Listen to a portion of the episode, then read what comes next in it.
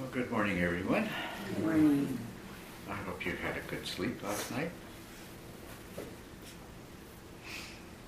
So, let's begin with a little meditation.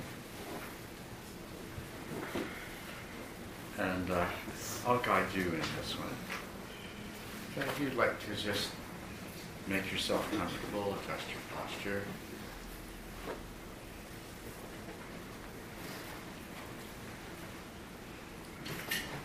And when you feel physically settled in, close your eyes. And let's come fully into the present. So just make contact with uh, the sensations in your body. The weight of your body against the cushion, feeling of the clothes, clothing against your skin. Various sounds seem to hear a refrigerator in the background. And there will probably be some traffic noises, maybe a barking dog or something as we go along. Now, as we settle into this present moment, with your eyes closed, there are really going to be three kinds of things that come up in your awareness. There's going to be mental things, thoughts, images. There's going to be sounds. We just heard the sound of the door there. And then there's going to be the sensations in your body. So now, just for a moment, I want you to sit here, or, or I shouldn't say a moment, for a few minutes here.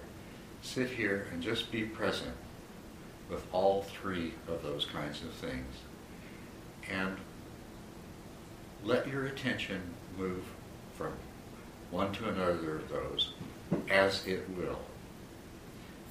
But try to be aware of those movements.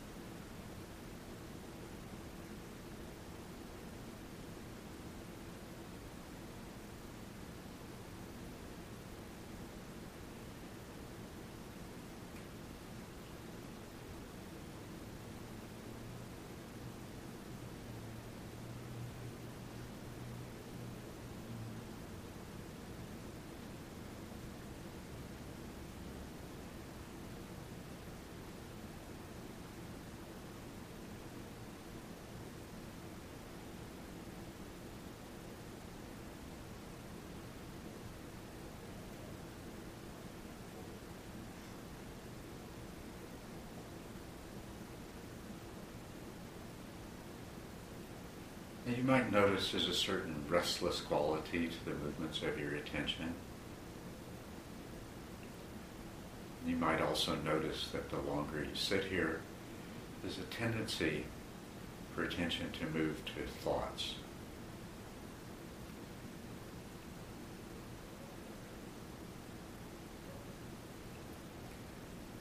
And as you know from past experience, even if it hasn't happened yet this morning, there's a very strong tendency to get lost in those thoughts.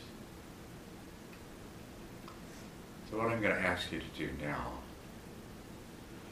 is restrict the movements of your attention to the sensations in your body and to the sounds. Allow yourself to be aware of the thoughts that come up but try to restrict attention from moving to those thoughts.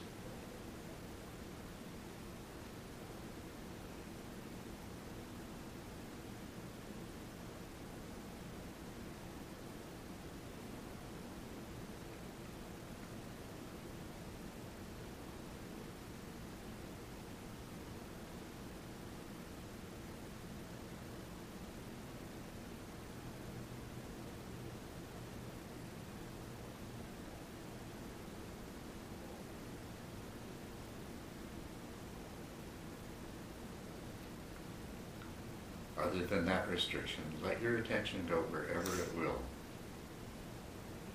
Let it linger as long as it wants to on any one thing.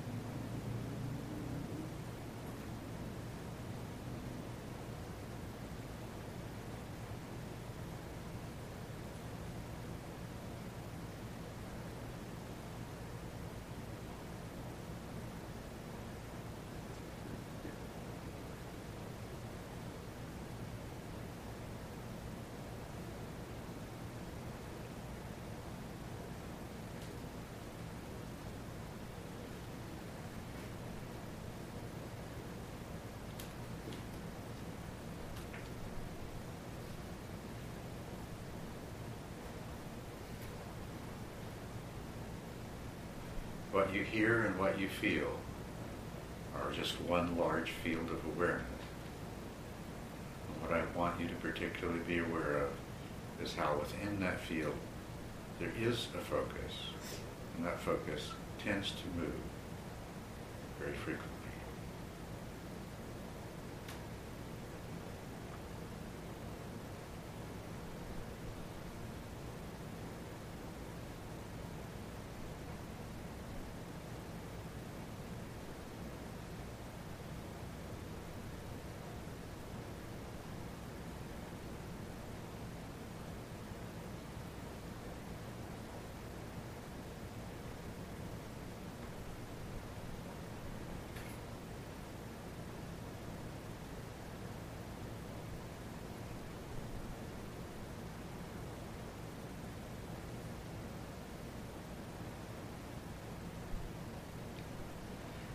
Now I want you to further restrict the movements of attention to the sensations that you experience in your body.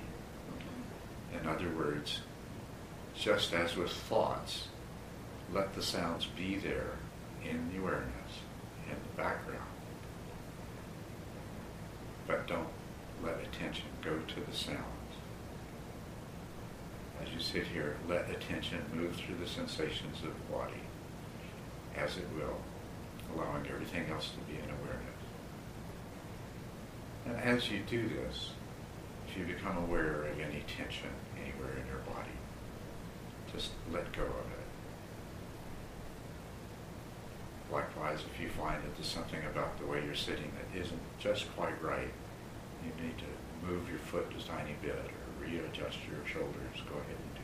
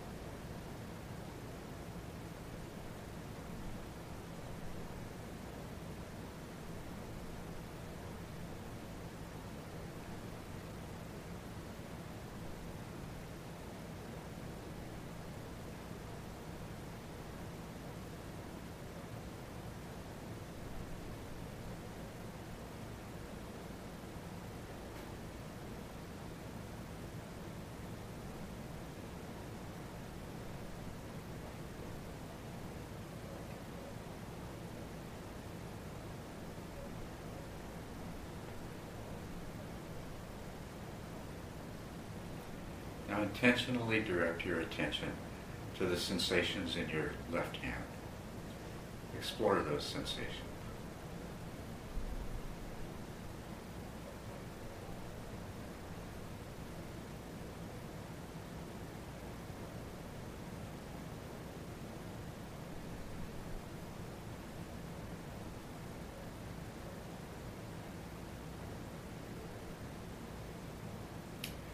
Notice that as you're exploring those sensations, you're still aware of the sound of the air conditioning, the dog barking outside, the feelings in the rest of your body.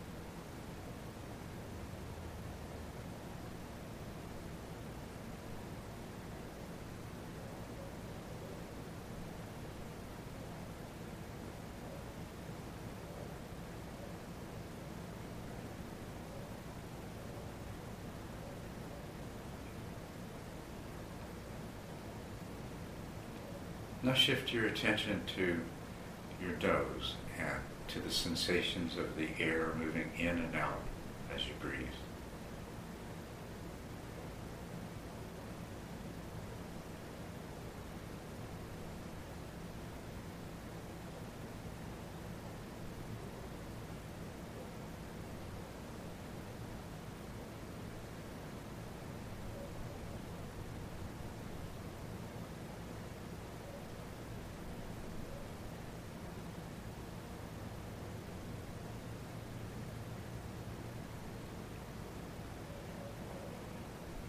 And while you're following those sensations, notice that you're still aware of sounds, sensations in the rest of your body, probably thoughts and other mental objects to a certain degree.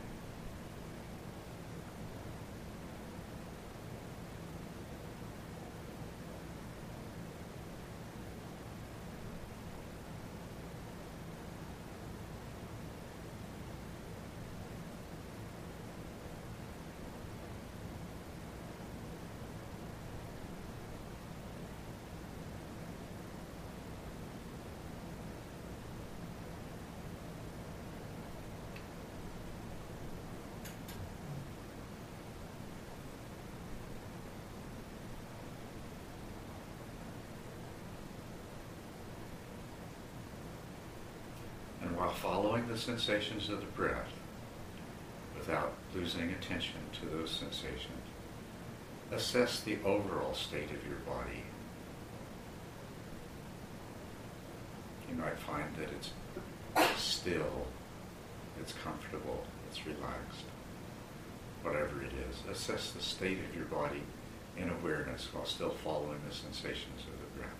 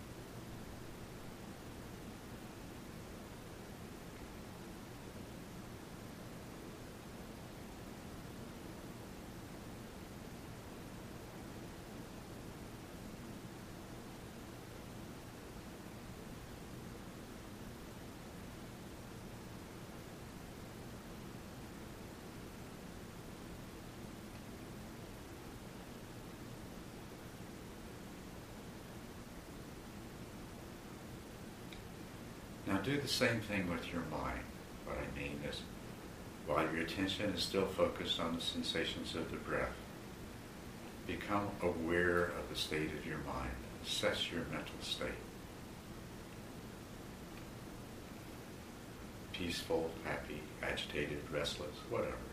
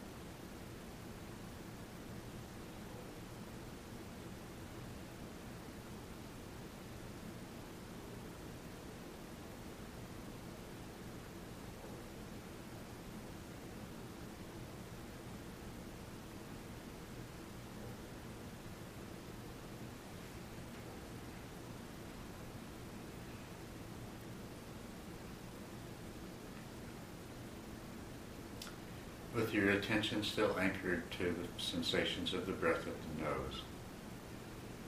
Be aware of the state of your mind and the state of your body at the same time. It's possible that this will result in an odd feeling of vibration or energy in your body, but that's all right. Just observe mind and body together with your peripheral awareness while your attention is following the breath.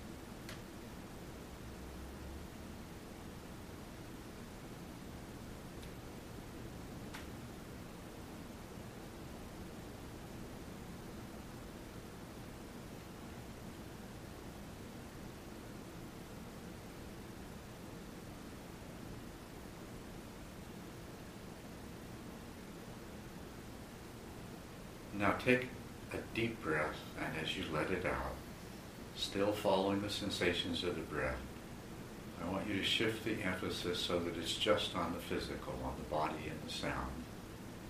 Let awareness of the mind still be there. Just relax into being present physically, sensations of your body, sound. Okay, let's do it now. Take a deep breath and let it out.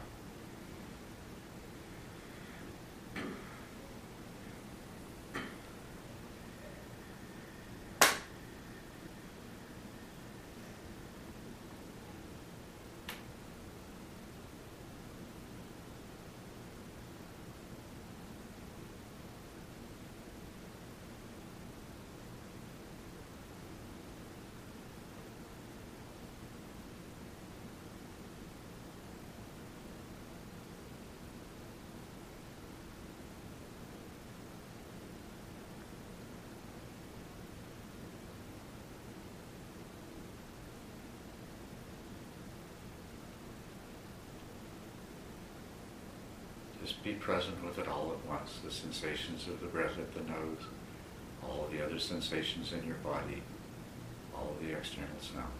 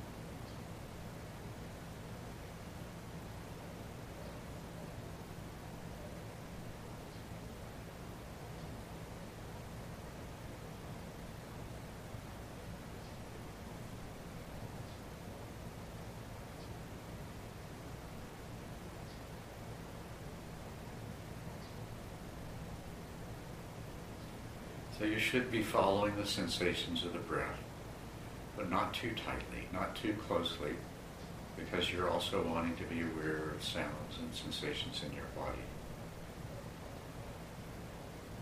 That's where I want, that's what I want you to be doing. You need to adjust the degree of focus.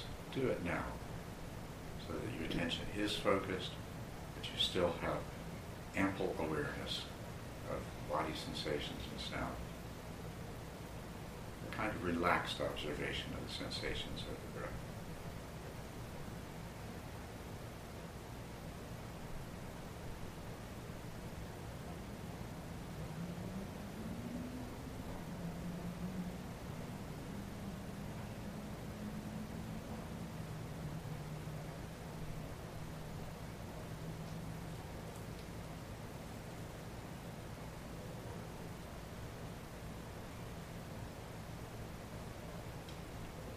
And between now and when I ring the gong, I want you to notice the difference between having a thought and being aware that you're having a thought.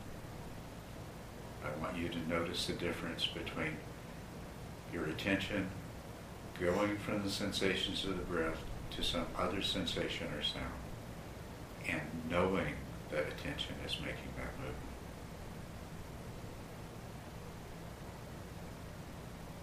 Difference between knowing you're having a thought and having a thought. The difference between knowing your attention is moving and the experience of being more attentive to something else.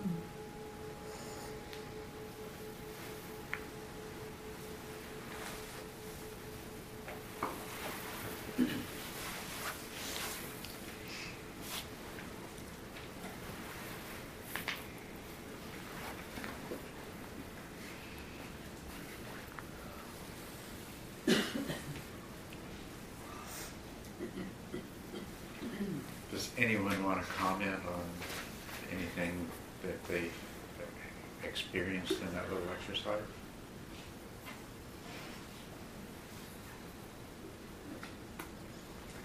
Well, it seemed like when I was, when I was focused on something specific and my mind picked up a sound, for instance, there was the subtlest kind of flux, fluctuation. It was like pixelation. It, it's like if a light goes, seems steady, if you really look at it, it's going, it's on and off, zeros and ones, like. So it seems, it's very subtle, but it seems like what the flow was, an awareness of something else, was a going back and forth between the object of focus and the object of picking something up. So, for example, you're watching the sensations of your nose and the dog starts barking, and it's like your mind Back just forth, quickly back and forth. flickers back over Pretty it. fast.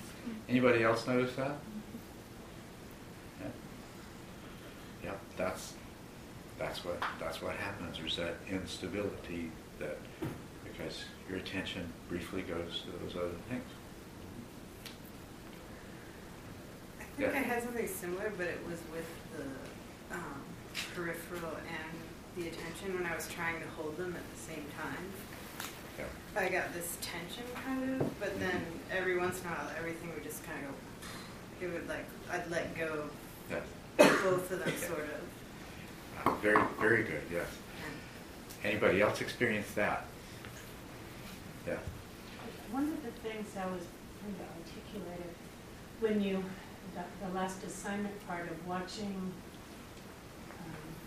being aware of the thought, and I'm, I'm saying, um, but watching the thought instead of, I'm thinking of it instead of being taken away by the thought, and then being attentive to your body.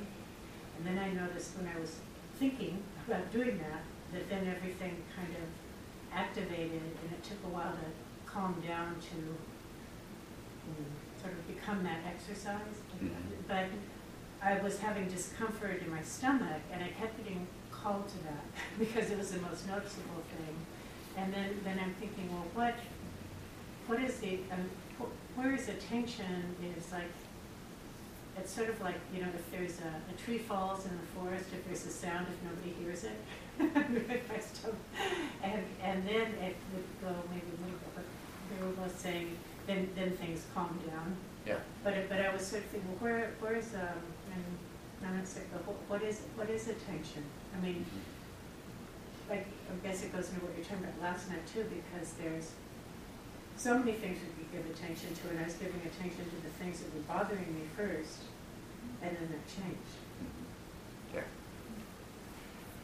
Okay, so, yes, what this little exercise was about was to help you to explore this question of what is attention and what is awareness. And as you said, the tendency is we want to, you know, we say, okay, I'm going to keep my attention here, I'm going to be aware of everything else. The tendency at first is to to go from here to there, there, there, you know, keep back and forth.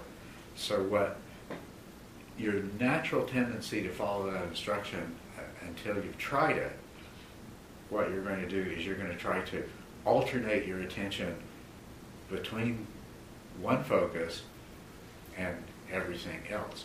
But as you said, every now and then you just sort of relax and let go. And when that happens, what's happening is the difference between the awareness that's already there and the attention becomes clear. Because you really, you're, you're already peripherally aware of everything else. But you're, you're making that awareness more intense by actually alternating your attention with all those other objects. You follow what I'm saying? yeah. But, and when you do that, of course, that's a very busy kind of mm-hmm. activity in the mind. It's mm-hmm. very tiring. But it's, it's what we naturally tend to do until we discover that you can just relax and be aware at the same time you're focusing attention. So that's, that's the difference. I mean, everybody believes they know what the difference is between attention and peripheral awareness, but there's actually some subtleties to it that you that you can become more deeply acquainted with. And when you become more deeply acquainted with, of course, the result is you can work with it in a more productive way. It's easier. It doesn't have the same degree of attention, uh, tension, tens, uh, effort involved in it.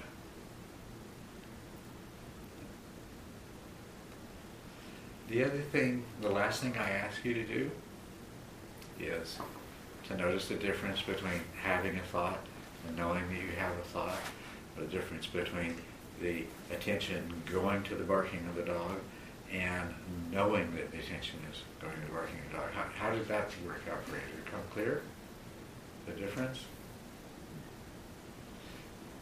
Actually, no matter what kind of meditation you're doing, the only way you succeed at it is by having the awareness that you're thinking a thought.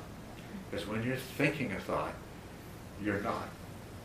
You're not doing whatever practice you intended to do.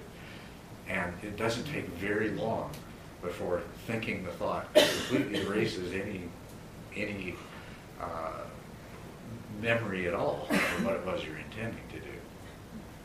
And the same thing can happen with sensations, although most of the time what happens is you you go to the sensation like the barking of the dog, and then that triggers a thought like, you know, I wish they put their dog away, you know, and that leads to something else and so forth.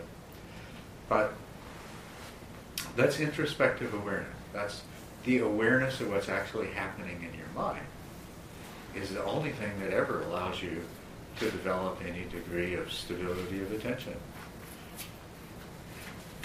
Sometimes it happens after the fact. Sometimes you've forgotten what you're doing and sat there and daydreamed for a minute or two. But then you suddenly come into the present and you realize this is what I'm supposed to be doing. That's the introspective awareness there. And at that point, you can come back to the meditation object. But at other times, you will realize your mind, you'll realize that you're thinking a thought before you've totally forgotten about the meditation object, before you cease to follow the sensation of the breath. And of course, at that time, you just bring your focus back. And, uh, there's no real interruption in the practice. There's just this momentary deviation. So mindfulness, this is mindfulness.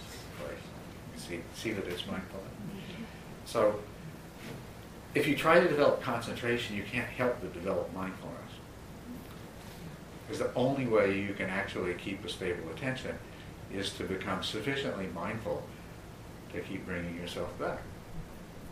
And if you become successful at it over time so that you can keep your attention on an object for a long period of time, it's because you've developed quite strong mindfulness. If you ever hear anybody say that mindfulness and concentration are two different practices, do me a favor and laugh in their face.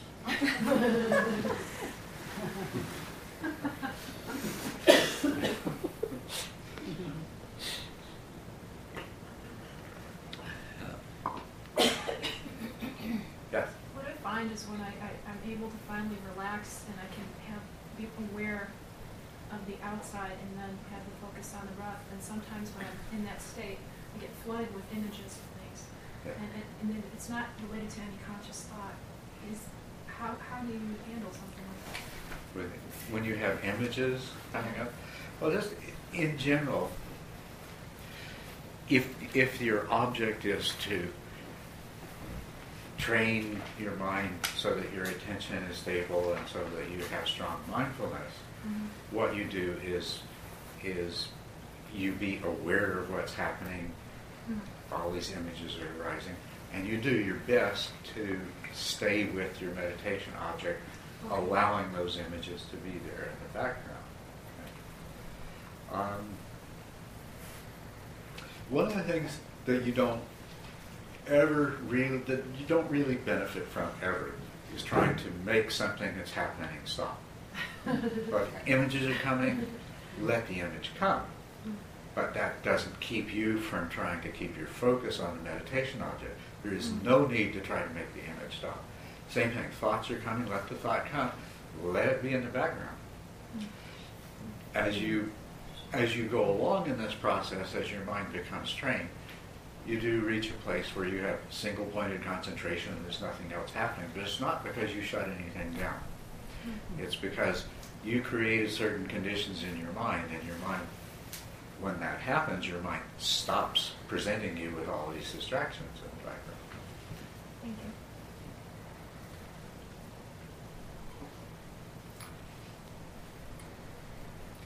So,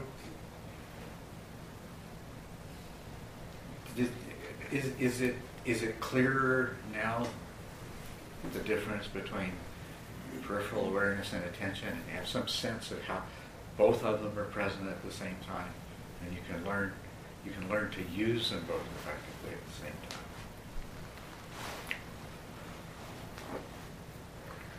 The a natural function of awareness is to alert you to something that requires attention.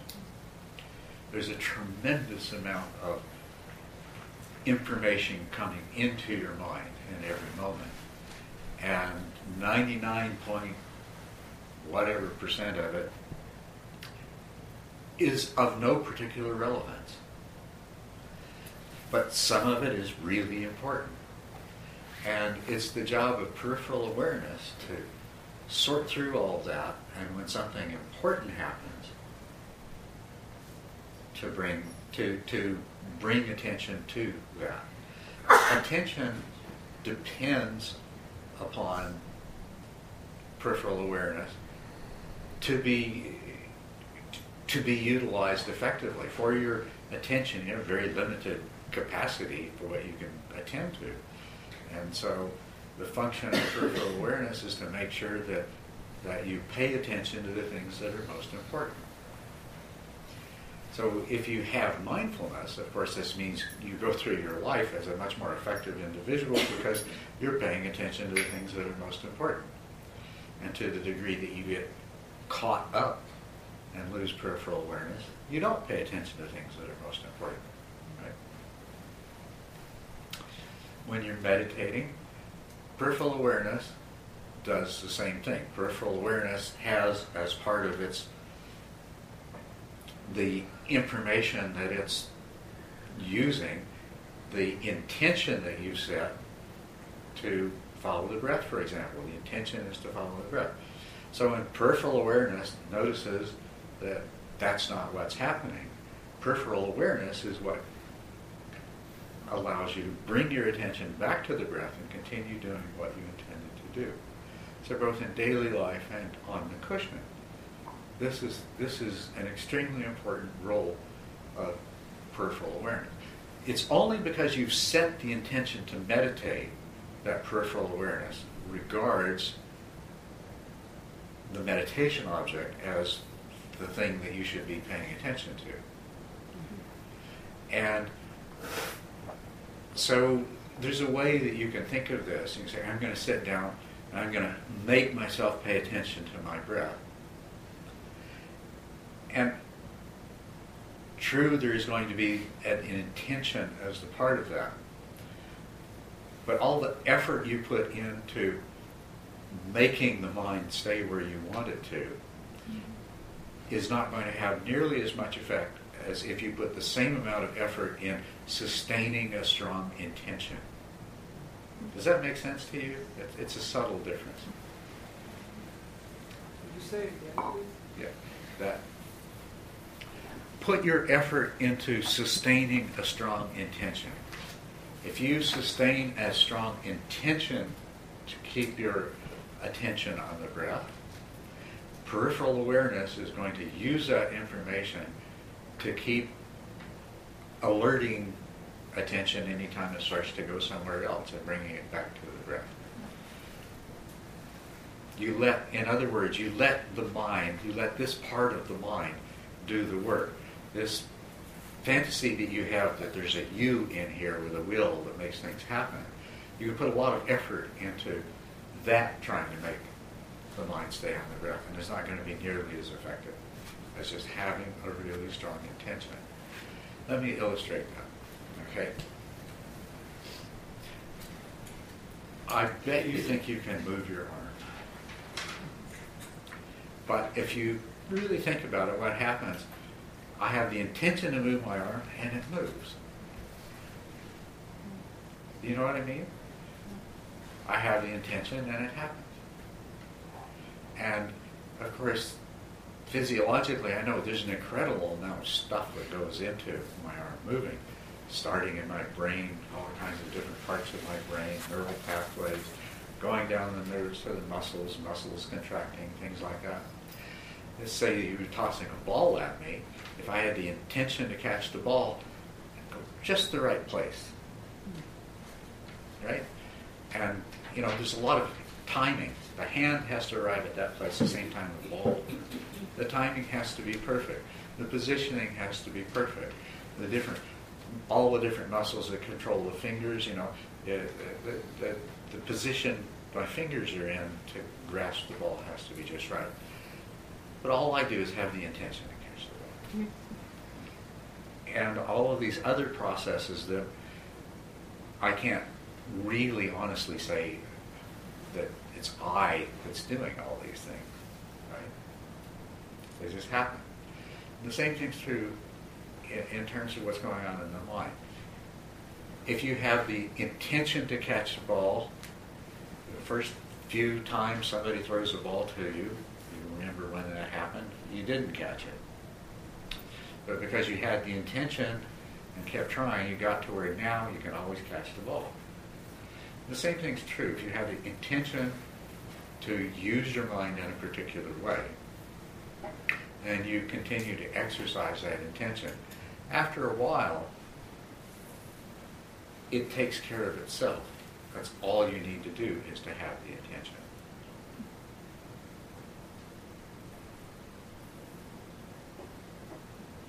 Yeah.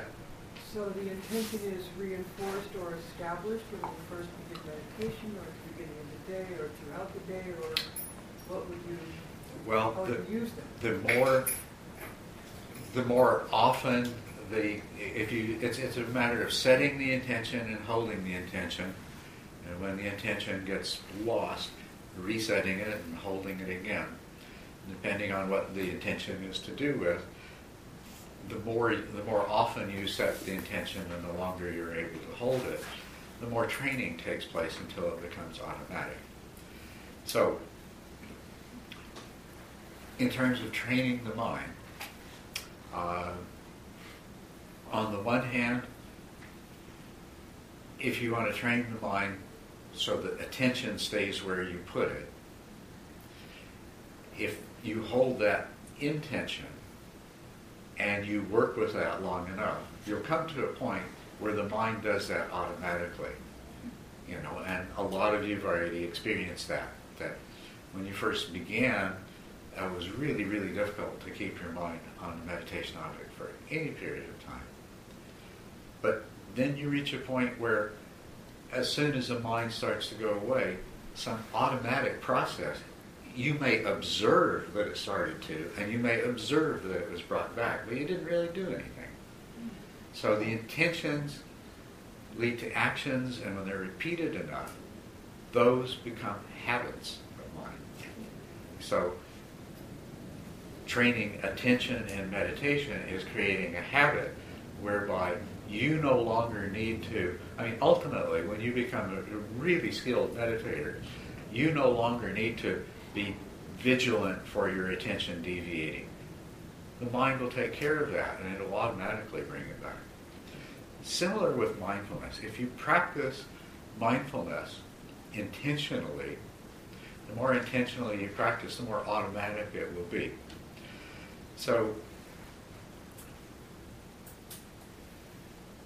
if I tell you to go and be mindful for the rest of the day, you might find that that's an enormously difficult thing to do.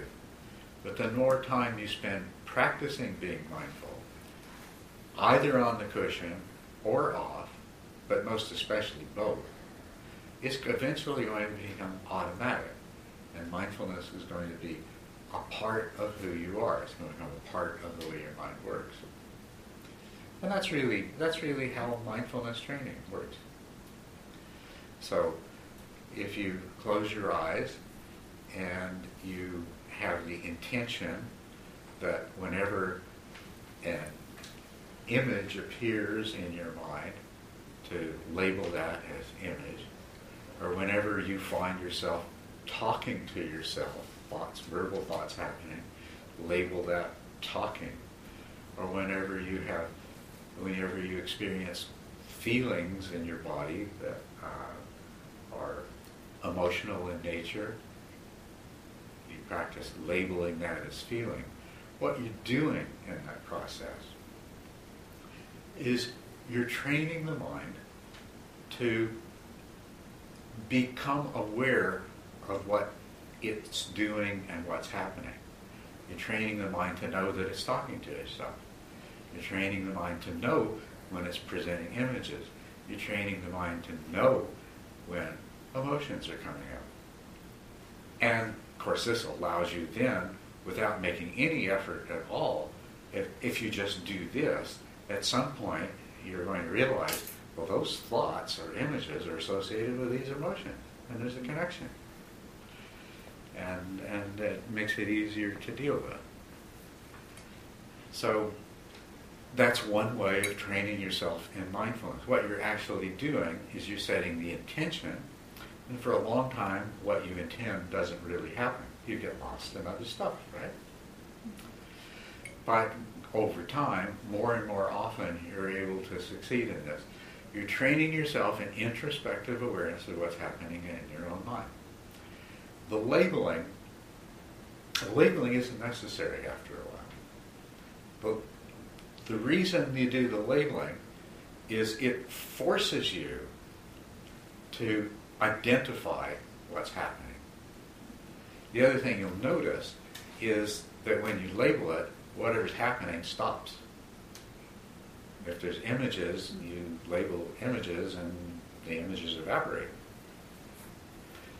Of course, there's other kinds of things, like if you are hearing or seeing or touching or something like that, those will continue.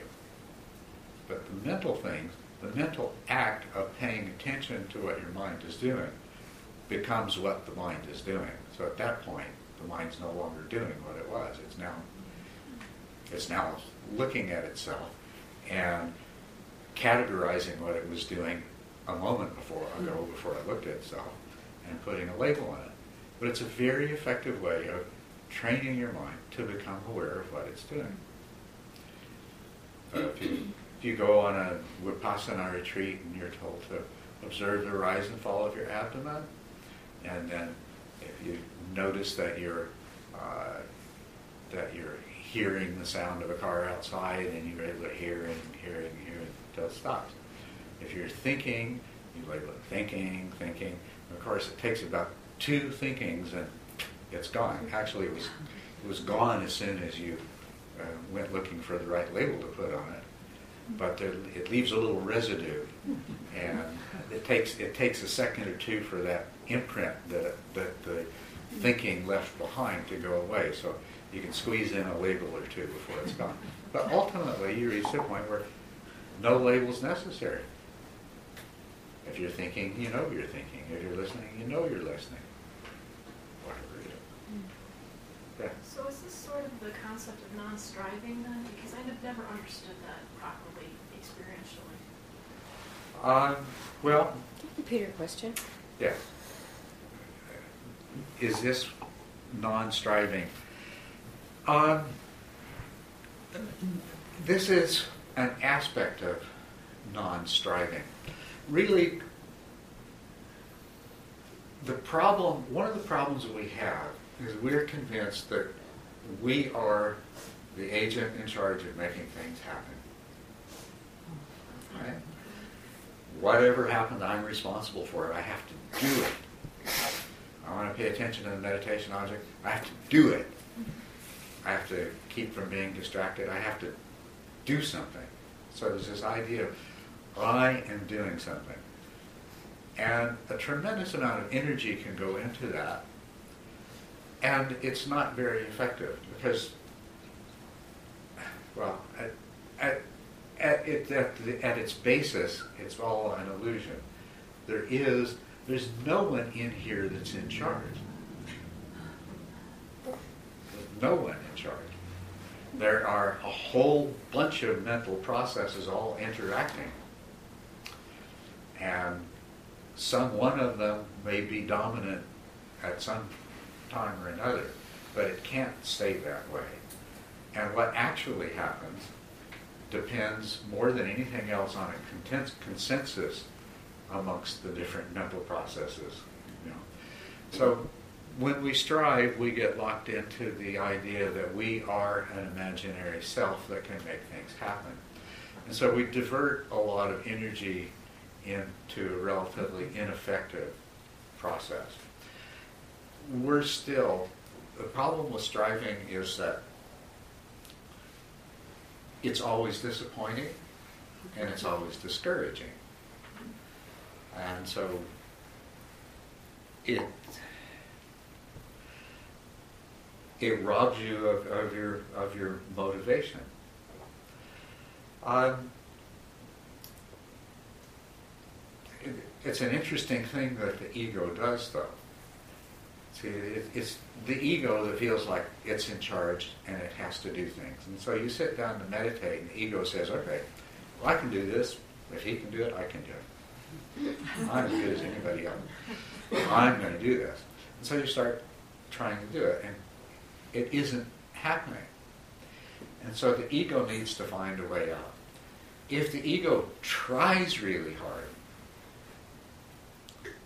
if the ego tries really hard, then afterwards it can say, it's not my fault, I tried really hard.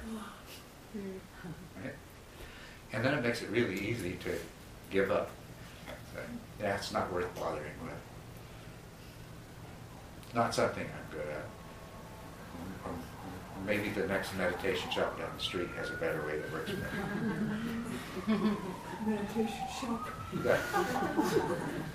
So it seems to me, you know, when you're, you're talking about a distinction between setting an intention as a kind of a non-aggressive, non-controlling way for us to find ourselves following the meditation object, Yeah.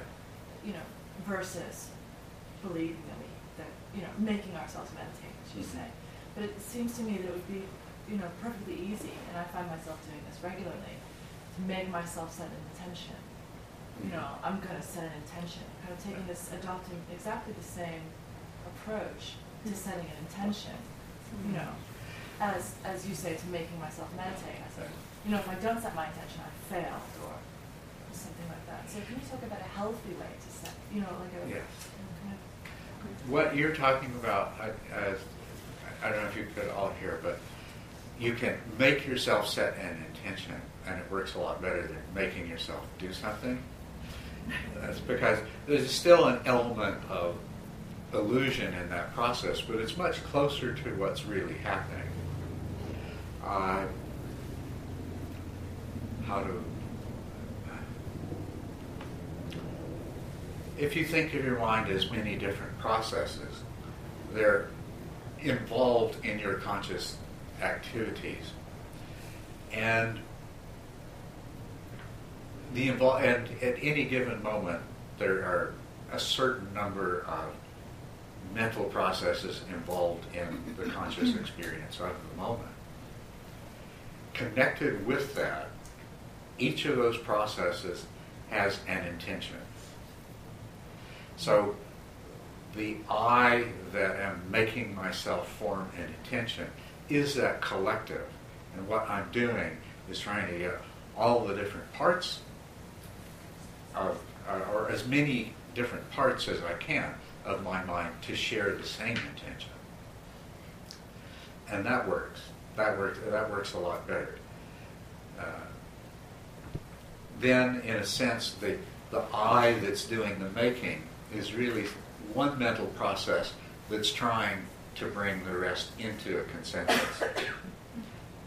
Yes. So can you talk a little bit about the subjective experience of what, what that might sound like internally? You know, because I think of talking to myself and saying, so we're all going to sit sit down and meditate now. And, so, you know, we all want to do this because of, you know, this reason. What do you do? And you think about what you subjectively do is you think about reasons for meditating, and at the same time you'll find yourself also thinking about reasons for not meditating.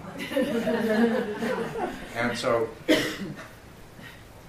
both of those things are there, and if you if you end up meditating, it's because there ended up being sufficient support for meditating as opposed to, to not meditating. All of those different thoughts that you're having are the process. And so, if you ask me the question, well, how did I strengthen my intention to meditate? Supply yourself with a lot of really good reasons to meditate that you can bring up as a part.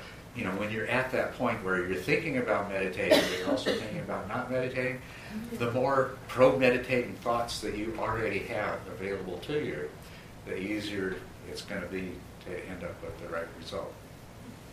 If you don't have enough pro-meditating thoughts, then no, no matter how much struggle you go through, the conclusion you're going to come to is, I'm going to go do this instead, and I'll meditate some other time. So the best thing that you can do, rather than focusing on the, you know, uh, like I say, it's a, it's like a little talking circle where everybody's trying to come into consensus. So the, the, the time to, if, if you want to influence the way the consensus comes out, the time to do it isn't when the talking circle is happening so much as before. It's gathering all of, having, re, re, uh, refreshing your inspiration, uh, renewing your motivation. That, that's why hanging out with people that uh, like to do the things that you want to do helps so much. Reading about them, uh, talking about them, sharing them with other people, attending talks and lectures, all these things. Because what they do is they supply you with a whole lot of reasons that when you're not sure whether you want to do it or not are going to help help you to do it. And I find also that the intention after meditating and after doing practices and sitting can help in that future bringing the consensus together The intention after, in the sense Right, of, right. oh, this was great, I want to do this again. Right. Uh-huh. Yes, actually, yeah, that's absolutely yes. That's that's really one of the most important things you can do. Positive reinforcement. If it's good, just really, you know, really get into the goodness of it, and you know, have thoughts like, oh, this is really good. I want to do this more often. You know, that that's good. Uh, if you're sitting and medita- meditating, if, if you've had trouble getting yourself to sit down, and then you sit down and say, actually, this feels really good. Take a little time to dwell on that, how good it feels, because that's going to make it easier next time. And the opposite is true too. If you sit down to meditate and you find your mind is really restless and you're feeling very impatient, you know, don't don't dwell on the thoughts about that. Just try to relax into a state of okay, this is the way it is right now. I'm just going to do what I have to do. It's going to be better next time. Because to the degree that you know negative reinforcement works the same way positive reinforcement. If you sit there and say this is stupid, why am I doing this? I should have phoned so and so. It's going to work against you.